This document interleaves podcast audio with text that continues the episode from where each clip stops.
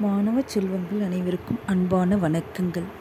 சாரல் கல்வி online radio மூலம் உங்களை சந்திப்பதில் மிக்க மகிழ்ச்சி.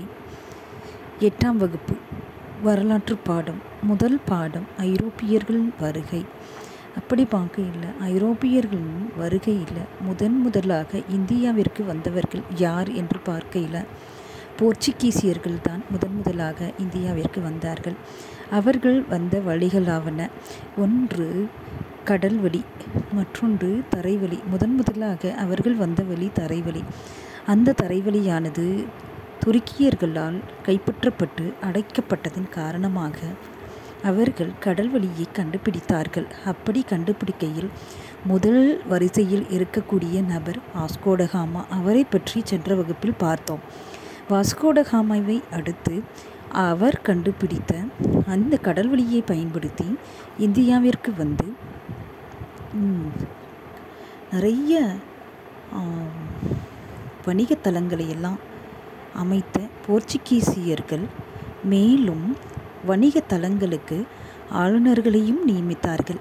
அப்படி நியமித்த ஆளுநர்களில் முதல் போர்ச்சுகீசிய இந்திய ஆளுநர்னு பார்க்கும்போது முதன் முதலாக யாரை சொல்லுவோம் அப்படின்னு சொன்னாக்கா அல்போன்சோட்டி அல்புகருக்கு இரண்டாவது பார்த்தோம்.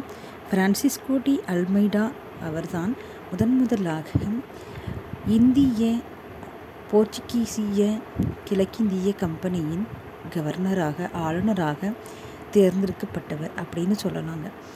அவருக்கு அப்புறம் அல்போன்சோ டி அல்பகர்க்கு அவர் இரண்டாவது தலைமை ஆளுநராக பொறுப்பேற்றாருங்க.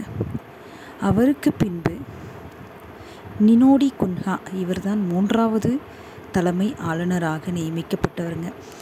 இப்போ நம்ம அல்போன்சோட்டி அல்புகருக்கு வரையும் சென்ற வகுப்பில் பார்த்தோங்க. இன்றைக்கி புதுமையாக பார்க்கக்கூடியது என்னென்னா நினோடி குன்ஹா அப்படின்றவரை பற்றி தான் பார்க்க போகிறோங்க நினோடி குன்ஹா மூன்றாவது போர்ச்சுகீசிய இந்திய ஆளுநர்னு சொல்லலாங்க.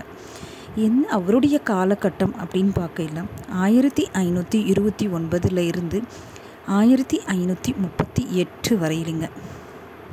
இதற்கு இடைப்பட்ட காலகட்டத்தில் அவர் நிறைய பகுதிகளை இந்தியாவில் கைப்பற்றி இருக்காருங்க ஃபஸ்ட்டு அல்புகருக்கு பிறகு கவர்னரான நினோடி குன்ஹா அவருடைய தலைநகரை அவர் இருக்கும்போது முதன் முதல்ல ஏற்கனவே போர்ச்சுகீசியர்களுடைய தலைநகரமாக இருந்தது கொச்சின்ங்க. ஆனால் இவர் தலைவராக வந்ததுக்கப்புறம் அதாவது ஆளுநராக வந்ததுக்கப்புறம் தலைநகரவை ஆயிரத்தி ஐநூற்றி முப்பதில் கொச்சியிலிருந்து கோவாவுக்கு மாற்றினாருங்க. அதுக்கப்புறம் ஆயிரத்தி ஐநூற்றி முப்பத்தி நாலில் குஜராத்தின் பகதூர்ஷாவிடமிருந்து பசீன் அப்படிங்கிற ஒரு பகுதியை கைப்பற்றினாருங்க. அதன் பிறகு ஆயிரத்தி ஐநூற்றி முப்பத்தி ஏழில் டயோவை கைப்பற்றிய அவர் குஜராத்தின் உள்ளூர் தலைமை தலைவர்களிடம் இருந்து டாமனையும் கைப்பற்றிவிட்டார்.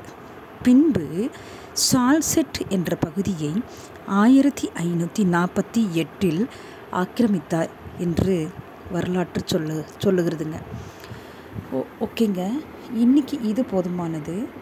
மீண்டும் அடுத்த வகுப்பில் பார்க்கலாம்.